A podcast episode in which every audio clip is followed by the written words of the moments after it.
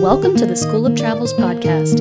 I'm your host, Becky Gillespie, and each week I bring you stories of how travel can truly change your life if you take the chance to get out on the road and step out of your comfort zone. My guests also share travel tips and lessons they've learned along the way, which I hope inspires you to let travel be your teacher. Welcome to episode twenty-three of the School of Travels podcast, and today you're going to get a solo episode from me, and it's been a while, so get ready to listen to me and a couple of my friends as we discuss the road trip that we planned and took for ourselves across the country of Georgia this past July twenty nineteen.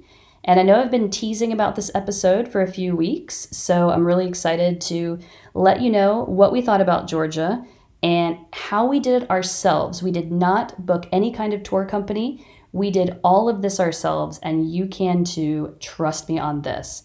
So first I'm gonna start with talking just a little bit about the history of Georgia, and then gonna give you some tips on planning your own road trip, including general tips for being on a road trip. I've taken a few road trips this summer and I have learned a few things, let me tell you. We're also gonna talk about the food in Georgia. You cannot go to Georgia and not learn a lot about the amazing food that they have there.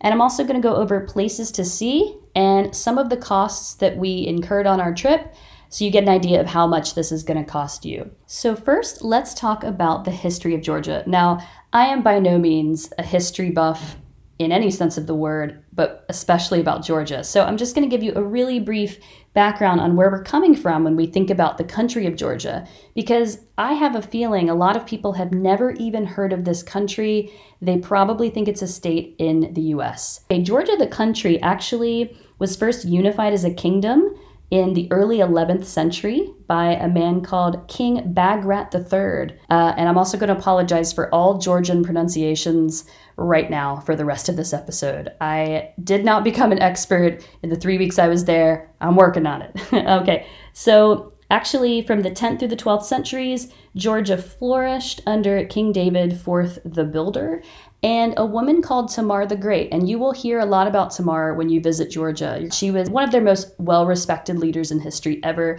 and she was a woman, so a fascinating historical character from Georgia. The Mongols invaded Georgia in twelve forty-three. By fourteen ninety, Georgia was fragmented into many tiny kingdoms. There was a period of both Ottoman and Iranian domination, and finally, in the nineteenth century, the Russian Empire annexed them. Georgia has always wanted its independence throughout this entire time.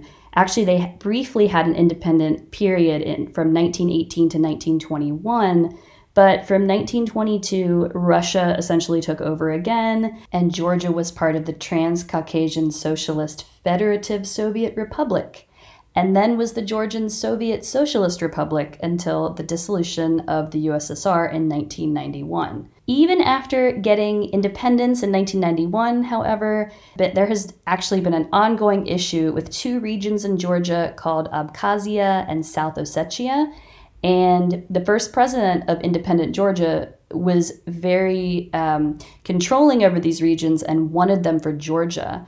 And there was a bitter civil war in Georgia that actually went all the way to nineteen ninety-five. But supported by Russia, these two breakaway states of Georgia, Abkhazia and South Ossetia, they actually achieved independence from Georgia in nineteen ninety-five.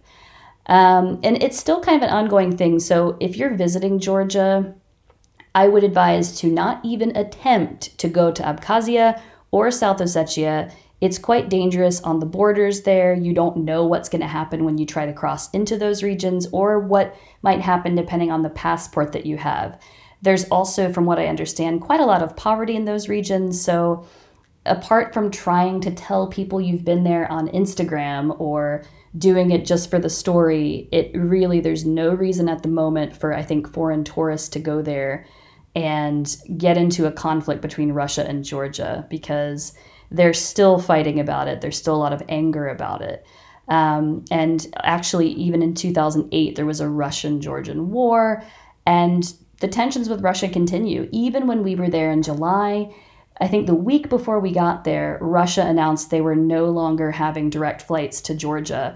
And between seventy and eighty percent of the hotels booked by Russian tourists were canceled the week before we went. So kind of was a good time for tourists from other countries to go to Georgia because there were a lot of discounts to be had. But the Georgian tourism industry is continuing to suffer because of this, because historically, since Georgian independence and even before, uh, most of the tourists to Georgia have been Russian. And when you go and you talk to taxi drivers in Tbilisi, the capital of Georgia, they will try to speak Russian with you first, or, and if they realize you don't speak Russian, they will try English. But Russian was the language for so long, besides Georgian, which is its own language, that the population spoke. So now you'll hear Georgian and also still a lot of Russian, but they're really trying now to cater to outside tourists that are beyond Russia to kind of stabilize the tourism uh, industry in Georgia and expand it and get more influences in. I would say when we were there, almost everyone could speak enough English that we could get transactions completed and get basic things that we were asking for. Uh, the older population tends to speak Russian, but I think that because tourists are starting to come in and they realize that English is very important for business, there is a lot of English being spoken in Georgia, especially with the younger generations. So you will be quite comfortable with English in especially the capital Tbilisi. And then as you start to get out of Tbilisi, which I'm going to talk about, you will still be able to get by. We found a lot of people, if they couldn't speak English, they were aware because of our bookings online for our hotels that we were English speakers, and they would already have somebody helping them communicate in English to get translation for us. So Um, just to give you a little background. So that's kind of the history of Georgia, where things stand now, where Georgia has come from. Uh, and I now want to talk to you about planning your own road trip in Georgia, or planning a trip all on your own there if you don't want to go through a tourist agency. So I had decided, I had a few travel inspirations for coming to Georgia. I would say one of the first was my friend Daniel Simmons, who I actually interviewed on this podcast way back in episode six. So if you want to check that out, he's a really great storyteller. He's been to over one hundred countries, and Georgia was one of them. And he had told me for years that Georgia was the most underrated country he had been to. It was his favorite underrated country. And I'd seen a few photos from his trip. He had mostly done trekking, which Georgia's really famous for hiking and trekking as well. Um, but he just made the people sound so friendly, and it sounded like such an interesting culture that I had the idea to go in the back of my mind. And then about two years ago, I listened to a podcast episode from the travel podcast Extra Pack of Peanuts by Travis and Heather Sherry. And they did an episode called Destination Diary, Georgia. I think they went to Georgia, I want to say about three years ago. And if you Google that phrase, Extra Pack of Peanuts, Destination Diary, Georgia, you will find it. I couldn't find the number of the episode, but I listened to their episode, and they, especially Travis, seems to love Georgia so much that he just continues to rave about it and drop all, all the love that he has for it in several episodes. Uh, and he, it seems to be the, his favorite country. So I thought there's got to be something to Georgia. And then last year I put out a few feelers, and I asked a few friends, like, would you be interested in visiting Georgia and doing a road trip?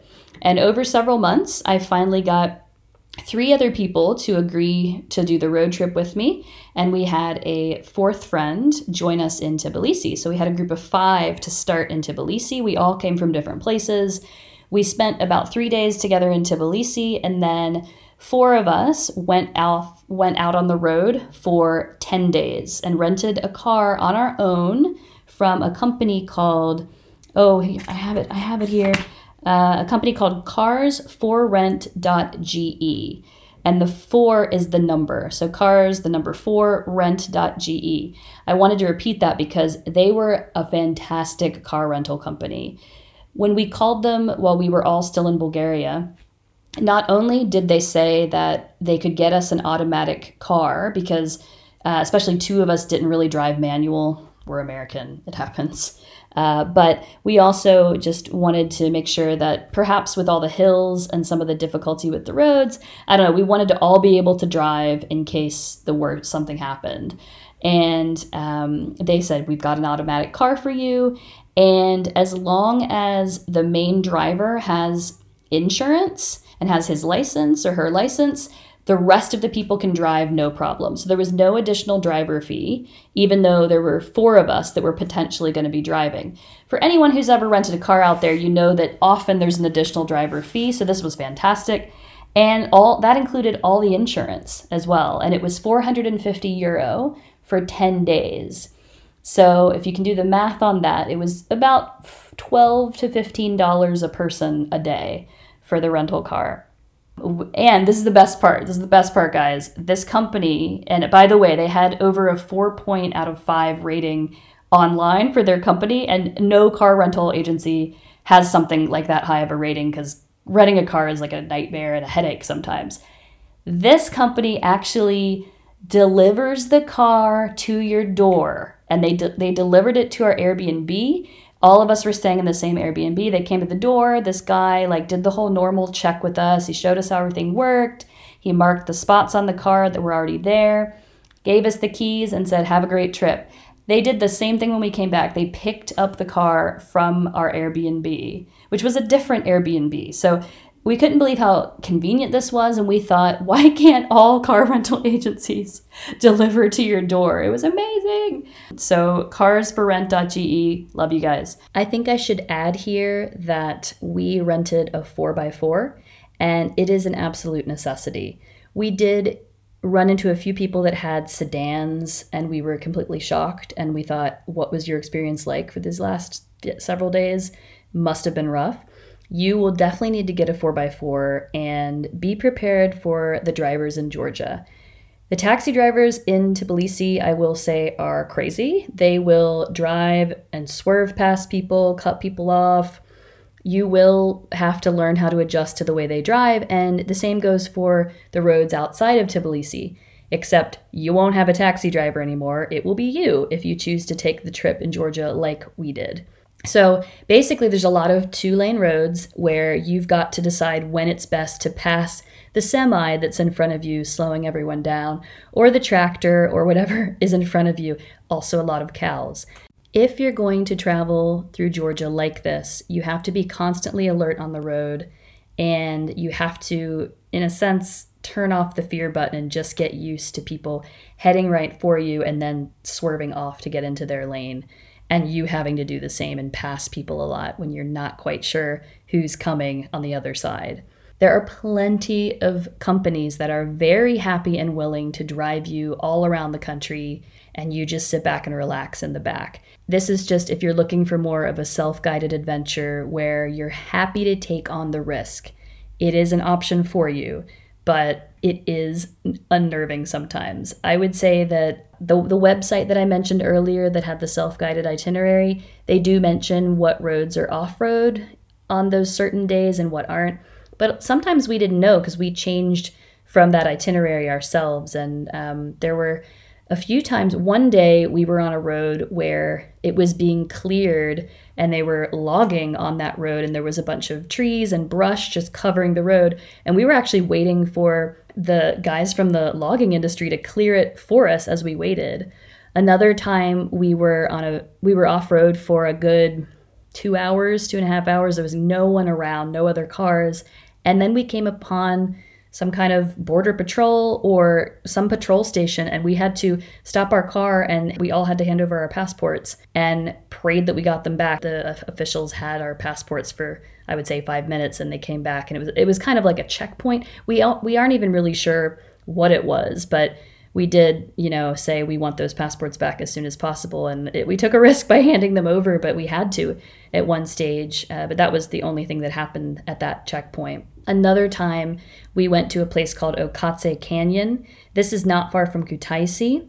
And I will say, if you go to Okatse Canyon, you have to buy your ticket at the ticket office. And in the parking lot of the ticket office, there are a lot of guys with vans and jeeps asking if you want to ride to the canyon. And, you know, we'd driven the whole time by ourselves. We said, it's okay, we've got it. We've got a four by four. And our four by four was actually quite a bit smaller than these vans and jeeps we were seeing. And it turns out for good reason. That was the dodgiest stretch of road we did. The whole trip was the, let's say, three kilometers down into the bottom of this canyon where you like you go across a bridge and start going along the canyon. It's beautiful. It's really interesting. But that drive was the scariest because there were so many large rocks, lots of juts in the road and turns. And we ended up having this weird problem with our car where when we would when the bottom of our car would skid across these rocks, the horn would start going. So every time we heard the horn, we knew that things were getting really rough under our car. And actually, we don't know what the bottom of the car looked like when we turned it in. But that was the hardest stretch of road. So Okatse Canyon, take the ride from someone else, let them handle it. Um, Balka did a wonderful job that day. Uh, shout out to Balka. And uh, also shout out to Cami for doing a great job driving from time to time as well. But yeah, there are moments where it's unnerving and you just have to you have to figure out how to stay calm and get through it. As I said, we had no issues, we had no crashes, we had no problems, but we did have times where we had to back up for a long time backwards because we'd gone up a road that was too narrow. That happened in Ushguli, which is a very small town with very small roads, so be careful there as well. But Okatse Canyon, just don't even try. Uh, it's it's just, it's too risky. Uh, we were very lucky that we were able to get our car back up that hill after going down it. So I just wanted to mention about the roads before we keep going on our journey because, uh, you know, you should know what these conditions are like. The summer is definitely the better time to go as well. I can't imagine a lot of this driving in the winter. I think the road to Omalo um, is even closed after September, even mid-September. Please check on that before you plan to do an Omalo drive on your own, which I don't even recommend. I, I think you should get a driver for Omalo, but that's what I'd like to say regarding the roads. To continue with our story, that's one thing is check around for those kind of benefits, like are there automatic transition or transmissions? Is the um, are all the drivers covered? Do they deliver to your door? These kind of things. So once we got that price, we knew that if as long as we were comfortable with driving, we would be able to do this. Another thing that gave us confidence with planning for our own road trip across Georgia was um, an itinerary that we found online. And I want to give a shout out to my friend Anton, who had done this the year before with a company. He self-drove based on uh, an itinerary that a company had given him. So I think he paid the company to get the car and kind of went through them, but there was no tour guide. He was doing it. So that website, which I will put on the website, the school of travels dot com as well for this episode, that was visit georgia dot g e backslash tour backslash jeep dash tour dash two. I'll put that on the website, but visit georgia dot g e backslash tour. You can probably find it. And we looked at this itinerary he had done for ten days, and we kind of thought we can kind of we can go with that. We can change it around for how we want. And then we felt confident. We're like, okay, we know what to do. Google Maps is a thing. Um, we've got the car. We've got the confidence. Another thing I learned for road trips. Okay, this is key, guys. You know, when you rent a car, very rarely, if at all, will you ever get one of those little mounts for your phone that like with the suction cups that connects to your wind, windshield inside so that you can like hook your phone up to the, you know, it's what taxi drivers have, but when you rent a car, you don't have one. Um, I would get this on Amazon and always carry it with you whenever you travel and you think you might rent a car because it will save the driver so much headache with like asking the passenger Uh, the, the person in the passenger on the passenger side to help them navigate.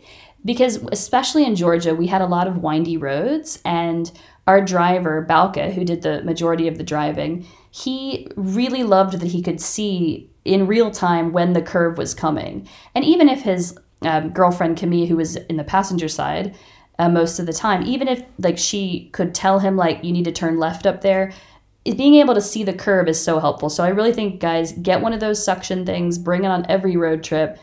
Balka had packed one because he's a genius, and he's, I think, an experienced road tripper.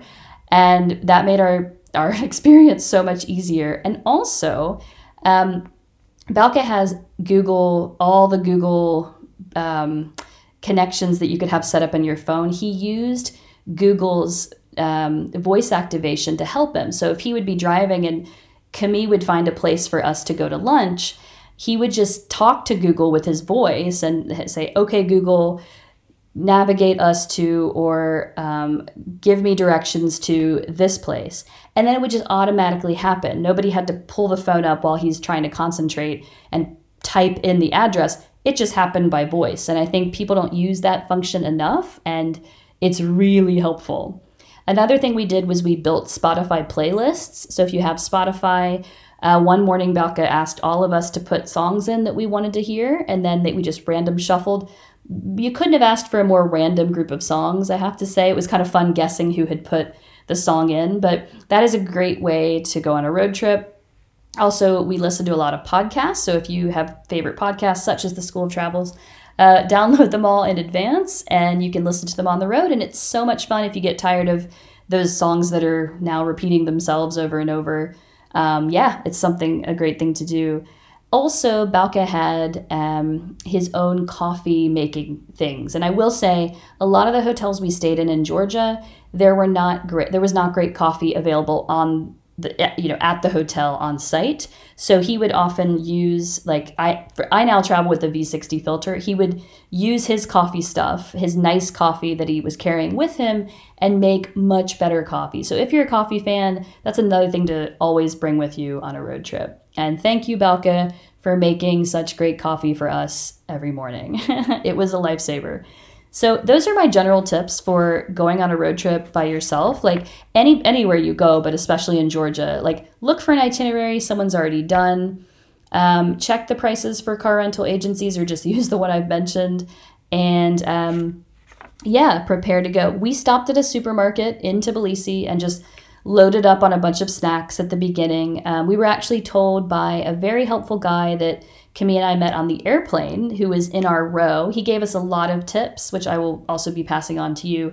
But one of the things he told us is that if you want fresh fruit and vegetables, you're not going to find much outside of Tbilisi. So load up the first day at a supermarket, get all the fruits and veggies you can find that you want, and like take those along with you. And that was true. We didn't see a lot of big fruit stalls or big, especially veggies, didn't see much once we left. We we kind of kept having the same general meals for lunch and dinner on the road, um, and that certainly did not involve fruit. So yeah, that's another big tip I would give you.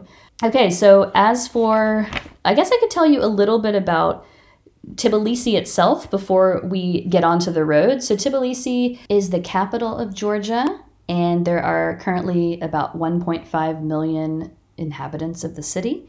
It was built along the Kura River, also in Tbilisi. This is something I should mention. It has nothing to do with the wonderful qualities of the city itself, but they do seem to be going through water problems. And I don't know the full specifics of it. I think there are certain regions of the city that sometimes have the water turned off because there's not enough capacity, or things are being, construction is going on. I don't really know, but I will say when uh, Cami and I were waiting for three of our friends to arrive from the airport, suddenly the water stopped working in our Airbnb, and we found out from our host that it wouldn't be coming back on till nine in the morning. The other three friends, we told them, please get some bottled water on your way from the airport, because a lot of the flights, in fact, most of the flights in Georgia arrive and depart around three in the morning. So it's three in the morning, they're arriving, and there will be no water. They, they can't take showers. They can't brush their teeth without using bottled water. So luckily they did bring us water, but two or three other times during my two weeks in Tbilisi, the water would stop working. I made a dental appointment one day, and I couldn't go to the dentist because she said the water wasn't working. Another evening in my, a different Airbnb, different part of town, the water stopped working. And so the best thing to do when you go to any hotel, any Airbnb in Tbilisi, is to buy a very large bottle of water, which they do sell, larger than normal because they have this problem, and keep two or three of them in the apartment, or fill up when the water is working. That way, when it stops working, you can drink, you can brush your teeth. You can drink from the tap. It's just, for some reason, the water tends to get turned off quite frequently. So prepare for that when you're in Tbilisi. The currency in Georgia is called the lari, And the lari, it's three lari to one U S dollar. I am going to stick with U S dollars. I apologize to my non-American listeners, but um, that's going to help me because it's so like just three to the dollar. Um, and it's actually very cheap in Tbilisi to use. They don't have Uber, but they have um, two equivalents. Uh, the, the number one I would recommend is Yandex Taxi. So download that app, Yandex Taxi. And also Bolt was another good one. Um, but Bolt, Bolt apparently can be cheaper, but I just didn't end up using it. But it is out there. I did see a lot of Bolt cars as well. So if you can download that, get your SIM card at the airport when you land. And I used MAGTI, by the way, M A G T I, as my SIM provider for the road trip and for the whole time I was in Georgia. And I was told by the guy on the plane that that has better coverage across the country. There are other SIM providers, but MAGTI, def- it did it did work quite well for most of the journey, especially in the far western regions in Svaneti that we reached towards the later part of our trip. So um, yes, definitely download Yandex Taxi. Use Uber to get around uh, as much as you want in Tbilisi. And I'll just um, give you a few restaurant recommendations for the city. So Shavi Lomi, this will all be on the website, by the way. Shavi Lomi was a great, uh, amazingly decorated restaurant with lots of traditional and slightly fusion uh, fusion plates of food. For the Georgian food, I will be talking about the food soon. Another restaurant is called In the Shadow of Mtskheta. Beautiful view, especially at night. Um, I recommend going there for dinner. There's another place that I never went to but was highly recommended by a guy who's been living there for several years, and it is called Sighnaghi Ethno Hall. They do Georgian dancing and music at night, I think from seven thirty p.m. So that's another thing that I recommend to go see, and also make sure you get a reservation if you're going to go to that place. Uh, there's a, a, a former factory called Fabrica that they've converted into a co-working space and a lot of independent retailers. There's a big hostel which has free Wi-Fi. You can just go into the lobby and g- get a coffee or uh, work on your laptop. So Fabrica is a great place to visit in Tbilisi. Also, they have food delivery apps. Um, Glovo and Wolt, W O L T, are two that I would recommend there. One thing I loved about Tbilisi was it it looked like a city I'd never seen before. It was such a mix of Asia, Europe, and the Middle East. And the, the architecture in Tbilisi is just really wild. It's really different types of buildings right next to each other. And they even have like, uh, the reason Tbilisi was founded where it is is because of the, this these hot springs that they have there. Tbilisi actually means hot place in Georgian. And there are public baths you can still go to. They're actually a big tourist attraction. We went as a group of five one day to a place called the Colorful Bath, or it's the building that's quite modern in the public bath area that looks like a mosque. And we went the day before. We reserved a private room for the five of us and went the following day. I think we each spent about, I want to say like six dollars each or something. Um, uh, two guys got uh, the like a kind of scrub massage, more of a more of a bath scrub, uh, while we were there. And that they paid about, I want to say like seven dollars each additional to that. But it's great. Like you go in, there's a couch, there's a hot bath you all can share. There's like showers to cool down. It was very hot water. I will say very hot water, but it is such a Georgian tradition to go to a hot spring, especially in Tbilisi. So don't miss that when you're in the capital either. So that's kind of all I want to say about the about Tbilisi. Oh, sorry. Two other recommendations I missed. The Cafe Strada is a really nice uh, cafe slash restaurant. Just cool uh, architecture. There's so many nice cafes in Tbilisi, but some of them just outdo themselves, or they're they're fantastic. And another place is called The Cone Culture. This is a fabulous ice cream place. I love ice cream when I travel, and this place just blew me away with the flavors they had and very cute murals painted on the walls by the ice cream shop. So don't miss that when you're in Tbilisi. So then after we had to say goodbye to our fifth friend uh, who decided to stay on in Tbilisi. We had, there were four of us, um, Balka, Cami, who are a couple, and then Casey and I, my another American friend of mine, we both sat in the back. And I will say, Casey and I don't have as much experience driving in other, like, I would say using manual cars, driving in like on narrow roads. We both lived in New York and Tokyo for so many years that I think we're not as comfortable driving as Balka and Cami. So we were happy to let them sit in the front the whole time, and we sat in the back, and uh, we just kind of all kept our spots throughout this trip. But I have to say, if you go on a, on a road trip in Georgia, bring four people, because the way we were able to split the cost of lunches and dinners and also just all stay in the same room together every night, it was so cheap.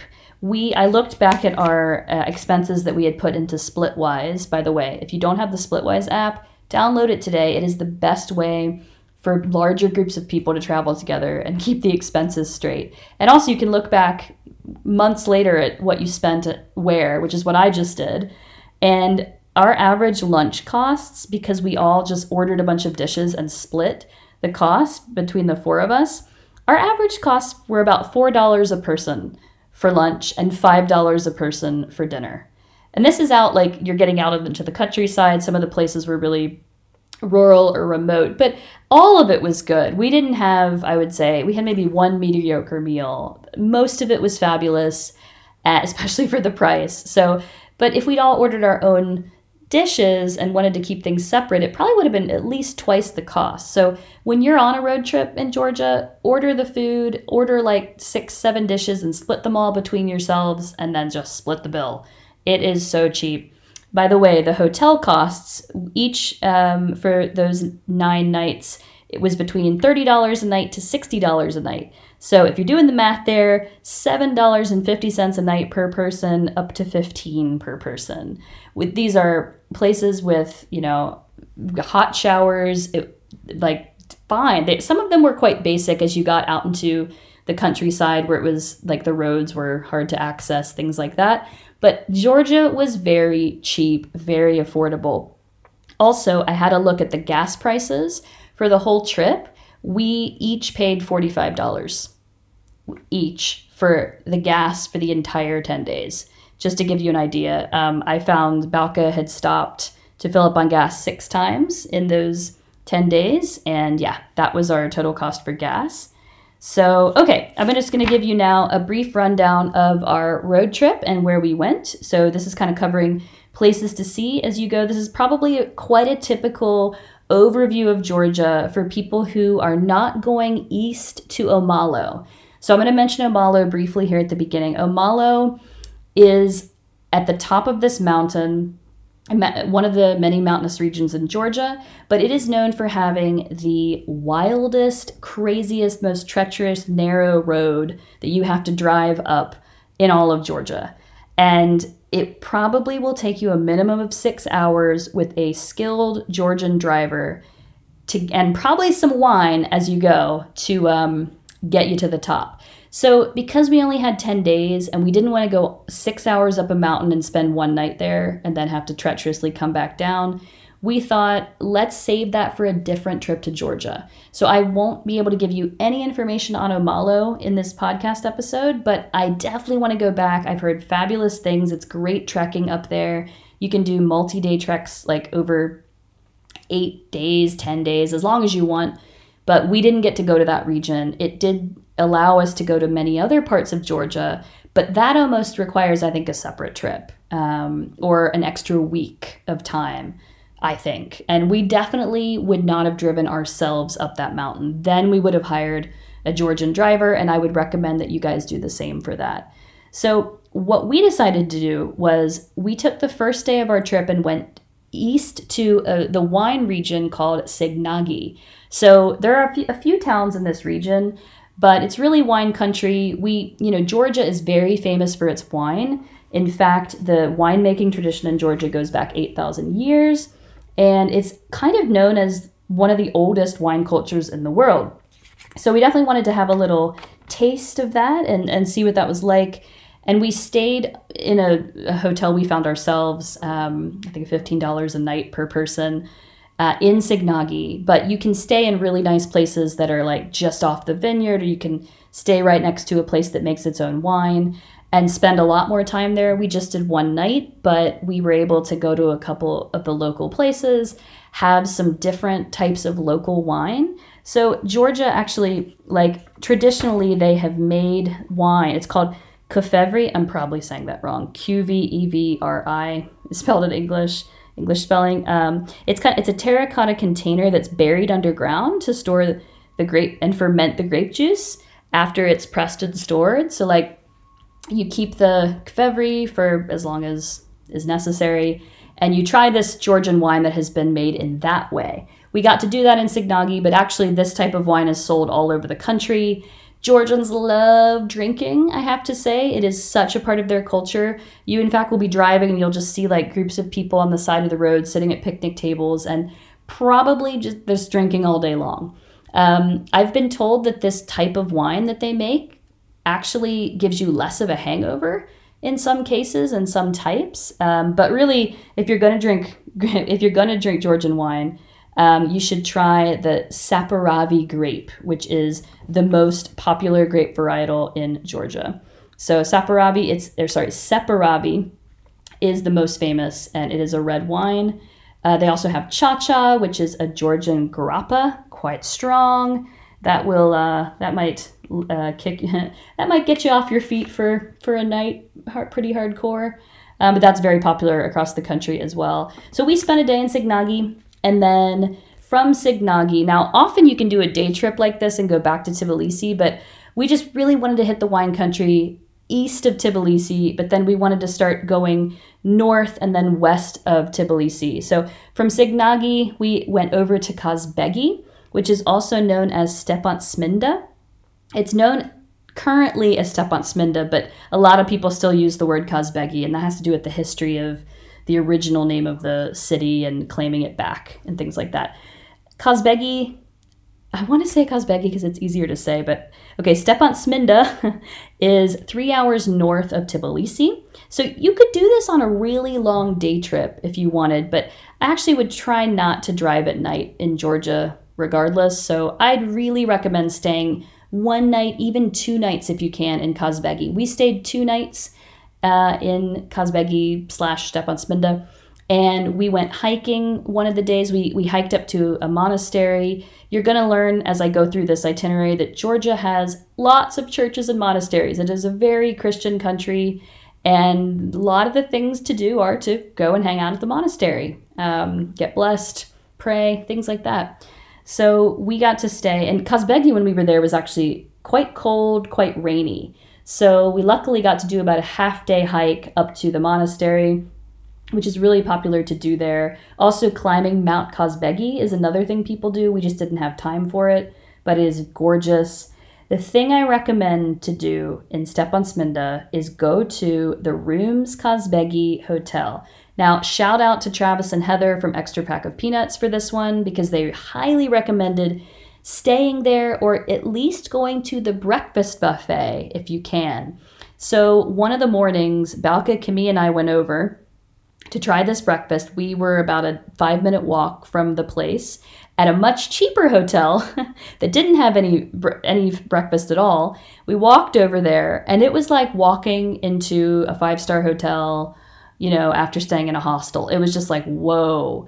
And I think we paid about fifteen U S dollars a person for this buffet. But I am telling you, there was so much French food, French food. We had never had such a spread of food the entire time we were in Georgia. There was a lot of traditional food, but also highly focused on French food, like baguettes, croissants. They had honeycomb and like actual honeycombs like dripping off of a plate.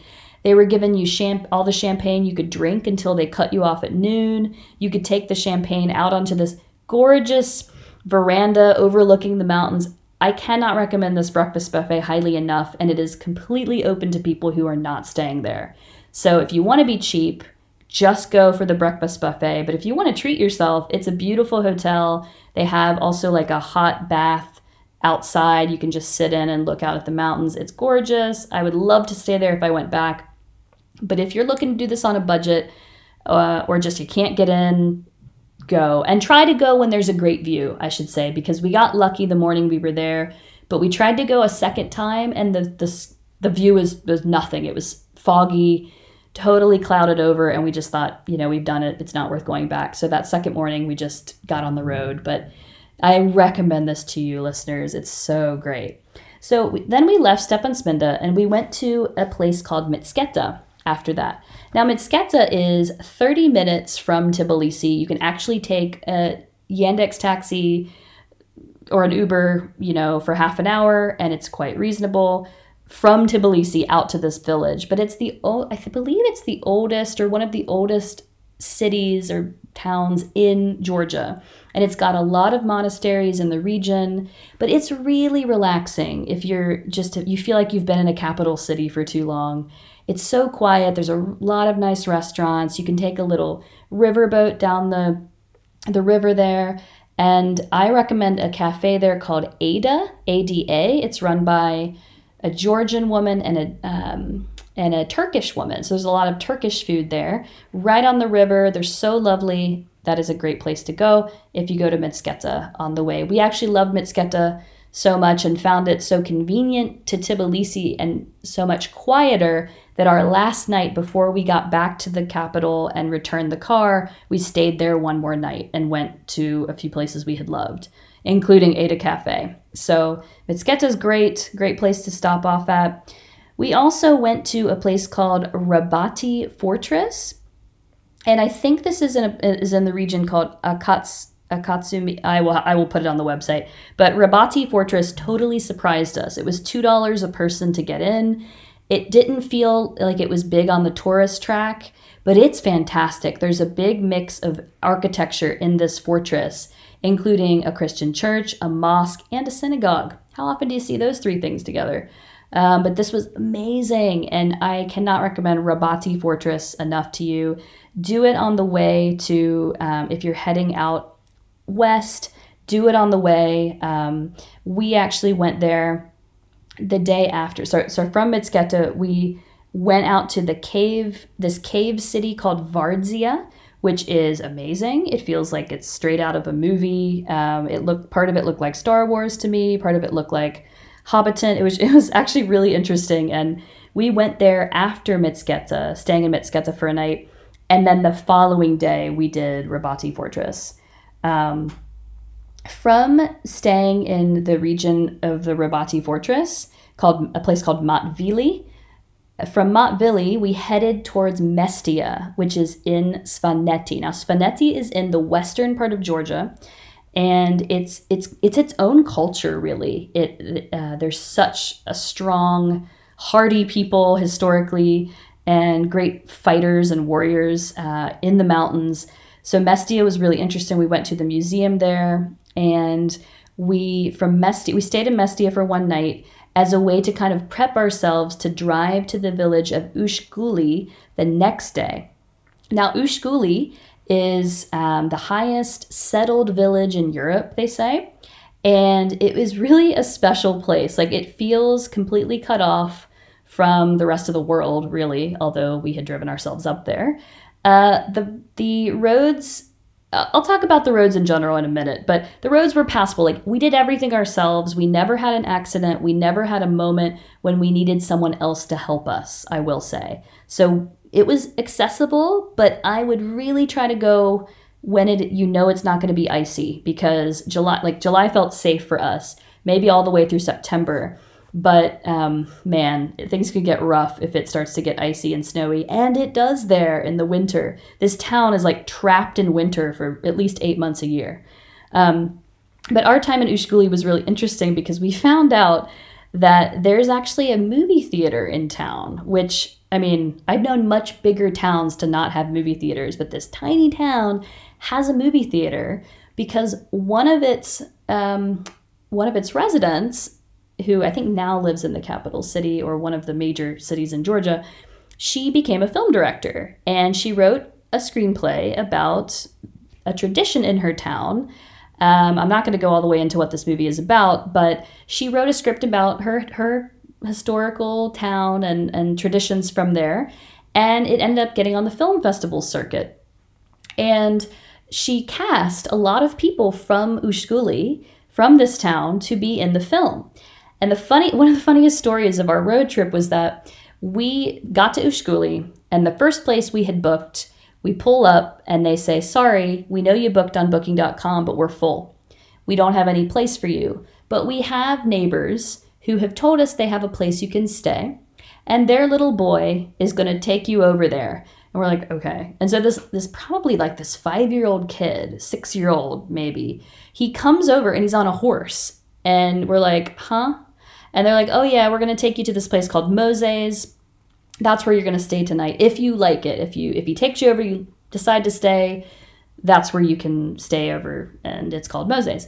So we're like, wow. So we get in our car and this six-year-old boy is on this horse. He's got a cell phone in one hand and he's kind of holding the mane with the other hand. And he's guiding us along this little town. And we're trying to follow him and he's on a horse.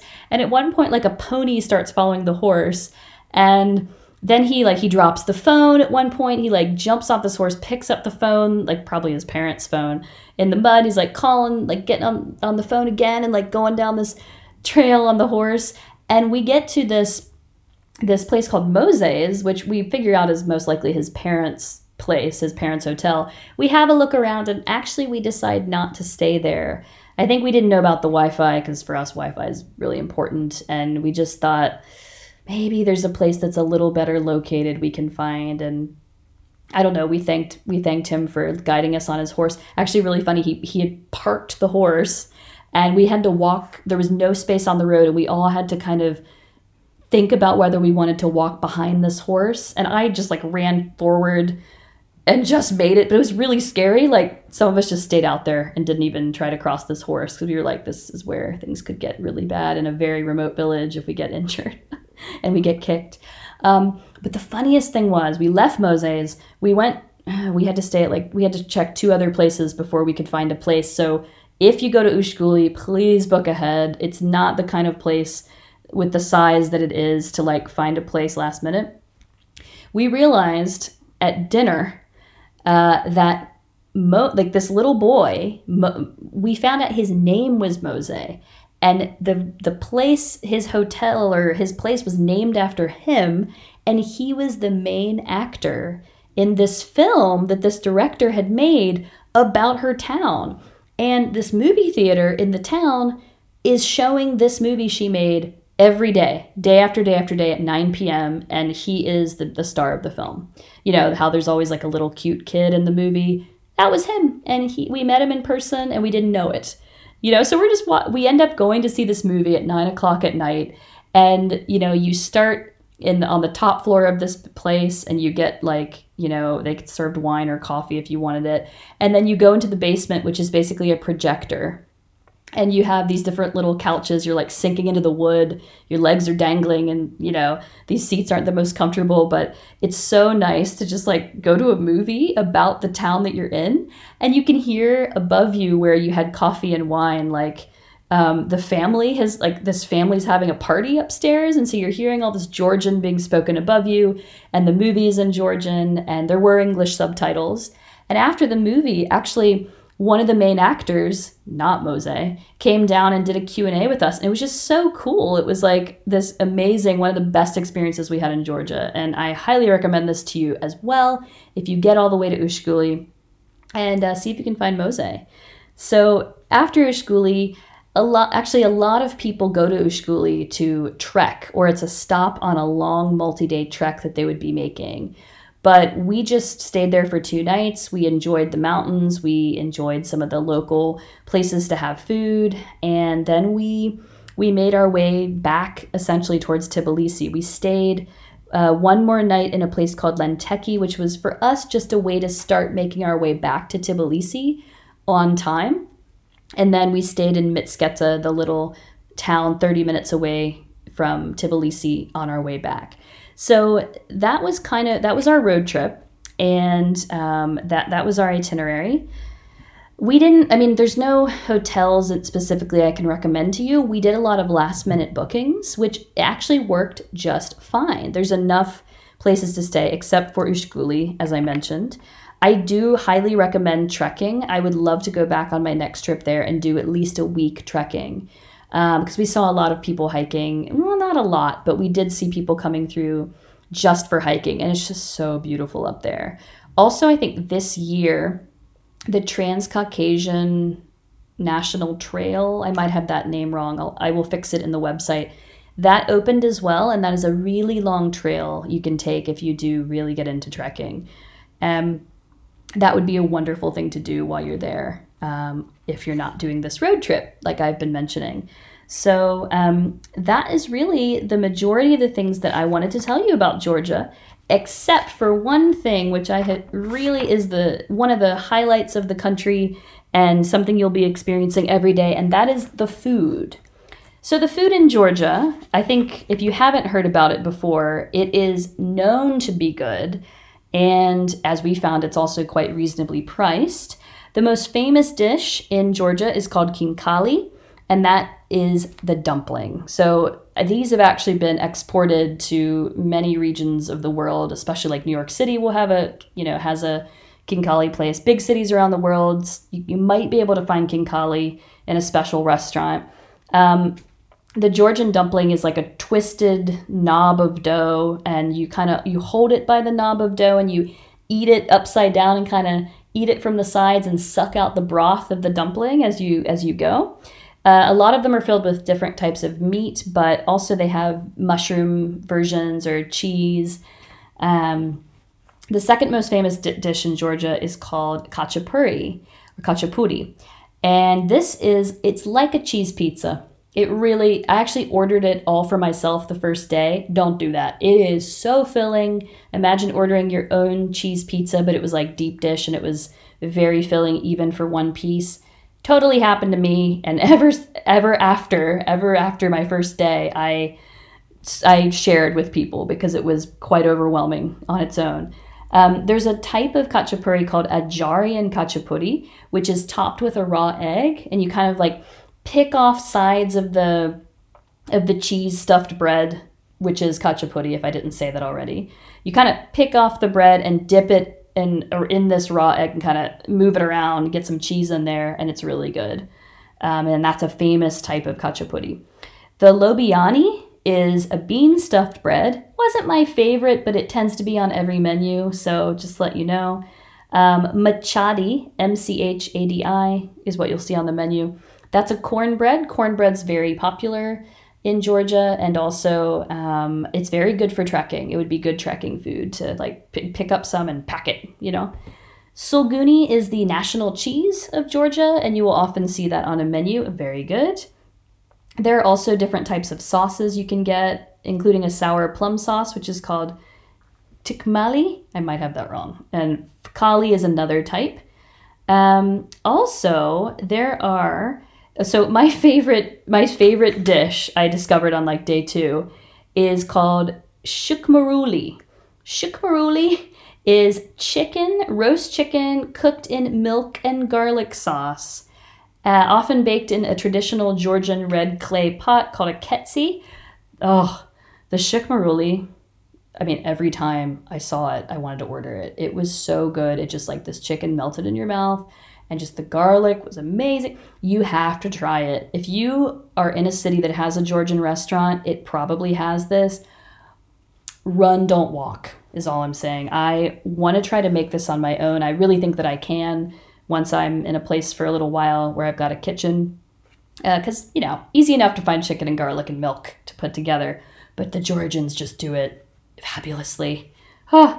All right, and then let's talk a little bit about the desserts. So now these aren't really served as desserts usually, but you're going to see these two things everywhere. The it's they call it the Georgian Snickers. Like you'll often see that in quotes next to where this is being sold. It's called churchkhela, and it looks like candles. It, it's a candle-shaped candy, and it's usually like hanging from, you know, hanging somewhere uh, in the shop. And It's basically grape must, nuts, and flour. And you'll have like almonds, walnuts, hazelnuts, chocolate, sometimes raisins. They're threaded onto a string and like the juice hardens like a candle and looks like a candle. But you just bite it off and you do not eat the string. I don't, you know, maybe it goes without saying. But it's really good and it will stay for like months and months. We did make the mistake of buying churchkhela in Tbilisi right next to the public baths. Do not do it. We almost went straight to the dentist. It was so hard and it was nasty, but we got at them later outside of Tbilisi and they were very good. And I'm sure there's places in Tbilisi that do much fresher churchkhela, but just don't, don't go there. Don't go on the most major tourist road and think it's going to be good because it, I think that they shouldn't have even sold it to us. It probably was a decoration in the shop. Uh, it was, it was pretty funny looking back. Um, The other thing that you'll see everywhere besides the churchkhela are called tklapi. Now, I'm probably not saying that right. Um, it's basically a Georgian fruit roll-up that comes in, it's like, it looks like almost like dried, a dried sheet of leather. So tklapi is like a puree fruit that was like spread thinly on a sheet. It's sun-dried on a clothesline.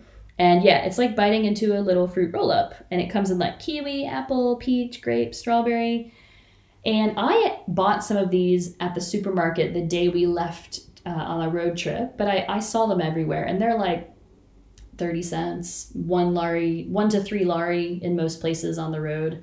So they're good. I mean, it's it's not as sweet as fruit roll-ups if you're expecting like that sugariness. But they're really healthy, they stay for a long time as well, and they're quite good. Great thing to, to bring back to give to people as a souvenir. So, oh my goodness, I can't believe I've been talking for almost fifty minutes to you. Um, I want now to actually play you a clip of Balka and Cami giving me their reactions to the trip to Georgia.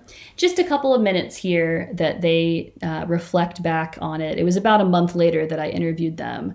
Uh, but yeah, it's I, I'm so glad that they went with me. I also want to thank Casey for being my backseat friend this whole time. And uh, I, I know that we all really enjoyed Georgia, and we felt like it was a, this trip was a great it was a great uh, introduction to the country.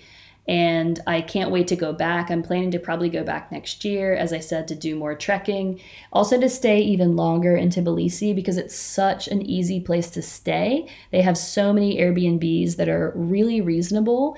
Even if you're just one person, you can probably find something for twenty dollars a night, even fifteen dollars a night, and get your own full apartment for as long as you as long as you want because there's so much supply right now in Tbilisi.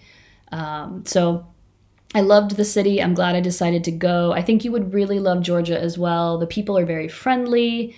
There's a lot to see, a lot of beautiful landscapes.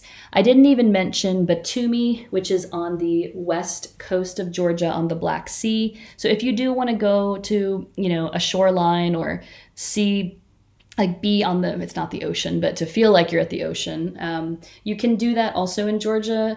Batumi, we found out that the road between Batumi and essentially just west of Tbilisi was uh, under repair when we were trying to do it, so we didn't end up going to Batumi because of the because of time.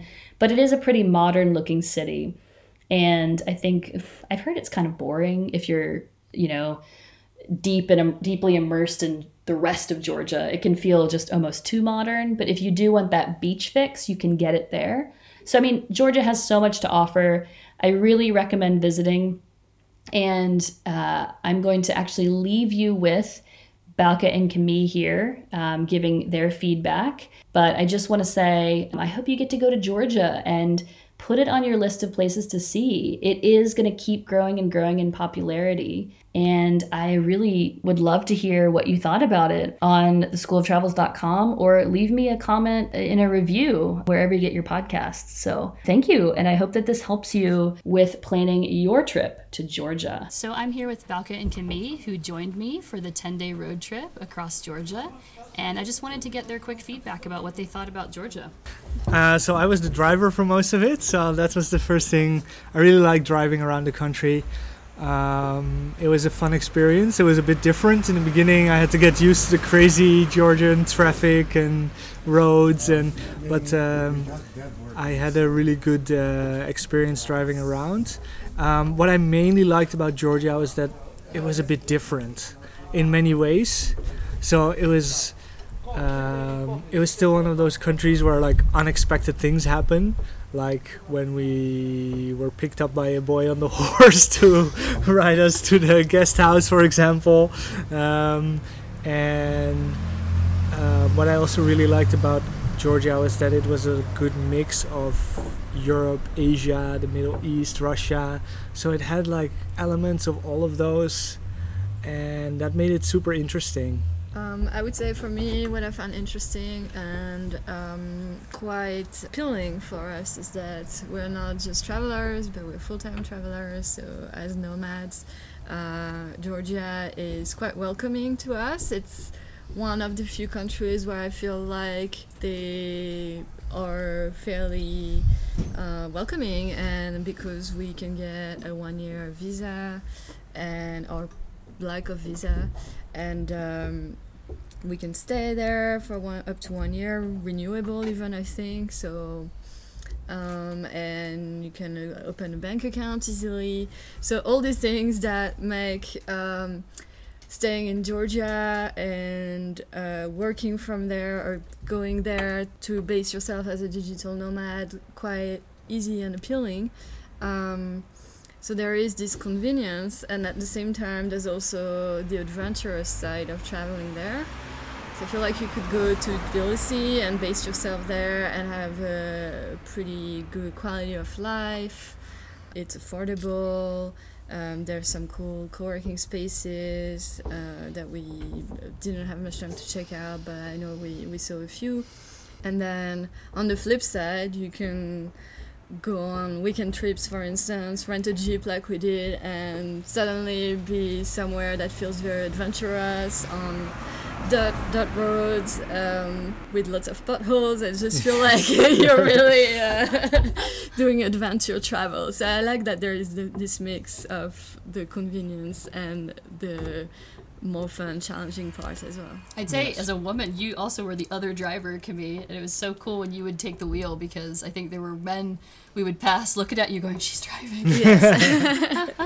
Yeah, definitely. It's. I think it's not really in the Georgian culture so much to have uh, the woman as uh, one of the main drivers, but I basically decided to drive sometimes to avoid, because you guys were at the back and it was very bouncy and probably not very comfortable sometimes. Sometimes when we were doing off-road, so it was more fun being the driver. yeah yeah so would you guys go back to Georgia? Absolutely. Yes, I mean, we're already thinking of at least going to Tbilisi for a month to live there, um, base ourselves there and experience the other side, because our trip was obviously very quick travel, adventurous. Um, whereas I would also like to see more the digital nomad side of Georgia, so visit Tbilisi, stay there for a month, live there, go to co-working spaces. Yeah, mm-hmm. and um, join uh, events and uh, be part of the growing community of nomads there. And mm-hmm. eat more of the food. Yeah, definitely, definitely, although we have to be careful. We both gained a few kilos while there. So. Absolutely. But as as a long-term visit, I think you could join the gym, and there definitely were some yes. gyms. Yes. I, I would too, same. That's true. Thank you guys so much, first of all, for coming on the trip with me. It was amazing. I know we were planning it for a few months ahead of time. And then, yeah, I look forward to maybe one day seeing you there again. Hey guys, so one thing I wanted to add after I listened to this interview with Balka and Cami again is that, as Cami mentions, you can go to Georgia, shockingly enough, with no visa and stay for one year. Please double check if your country applies for this, but they changed it a few years ago, and so for someone who's wanting to stay in a place for a while and really get to know it, you know, often we have to leave a place after one month or three, sometimes six, but it is the rare country that will let you stay for a year, and Georgia is one of them. So it's a huge benefit for someone looking to do more long-term travel. And also, Cami mentioned opening a bank account there. And I just wanted to say that I, after returning from the road trip, I stayed in Georgia for another ten days or so. And in that time, I actually opened a bank account, despite the fact that I was a tourist. They even asked me, are you a tourist? When I went in, I said, yes. And they let me open a bank account. And the, the, it took about thirty minutes for me to, you know, sign certain U S tax paperwork that needed to be signed and declared, and, you know, give them my cell phone number. I gave them my Georgian cell phone number, and I said, this is going to change. Um, and I gave them my Airbnb address, and I said, Uh, you can't send any mail there. And they're like, it's okay, it's okay. And they gave me the following day at three p.m. my own contactless MasterCard credit card that can be used to access my bank account. This was with T B C Bank. Uh, Bank of Georgia is another great place to get a bank account. And I can hold in my account Georgian lari, U S dollars, or and euros. So I now have this card, and anywhere in the world, it's a two percent charge uh, for if I'm getting money out in a foreign country from this account. Um, and I, you know, can get interest. The interest rate actually varies depending on how long you hold the money in there. Uh, the last time I looked, it was one point seven percent interest rate up to three point seven if you hold it for twenty-four months. Um, but, you know, it's really cool. It's now like a backup A T M card for me. And uh, I can do online banking. And that is, it was just such a shock to me that they were so welcoming in that way. Of course, I haven't put a lot of money in there. I think I have about one hundred thirty dollars in it right now. But it was just amazing. I could do something like that on my first visit to Georgia. So it's another thing to keep in mind if you're visiting the country, or like we've just said, if you decide to stay for a while. So once again, I hope you've enjoyed this episode on the country of Georgia and uh, my experience there on a road trip with my friends. Um, and I just want to leave with you one final word in the Georgian language, which is gomarjiba. And gomarjiba, uh, actually, you know, a lot of times when you greet someone, uh, you would say something like good morning. But gomarjiba is how Georgians greet each other, and it actually means I wish you victory. So I wish you victory today, and I hope that you are victorious in your future efforts to get to Georgia. Gomarjiba, listeners, and see you in the next episode. Thanks for listening to the School of Travels podcast. If you enjoyed this episode, we'd love for you to subscribe and leave us a rating wherever you get your podcasts. Special thanks to The Sam Chase for allowing us to use their song, In a Perfect World. Don't forget to join us next week for another episode, and remember to always let travel be your teacher. If you keep your options open, there are places you will go. They will treat you like the kings and queens your parents thought you'd be when you were born. See it all with your head up standing tall, and you'd look back and think it's funny how you spent your time and money in this world, living in this perfect world.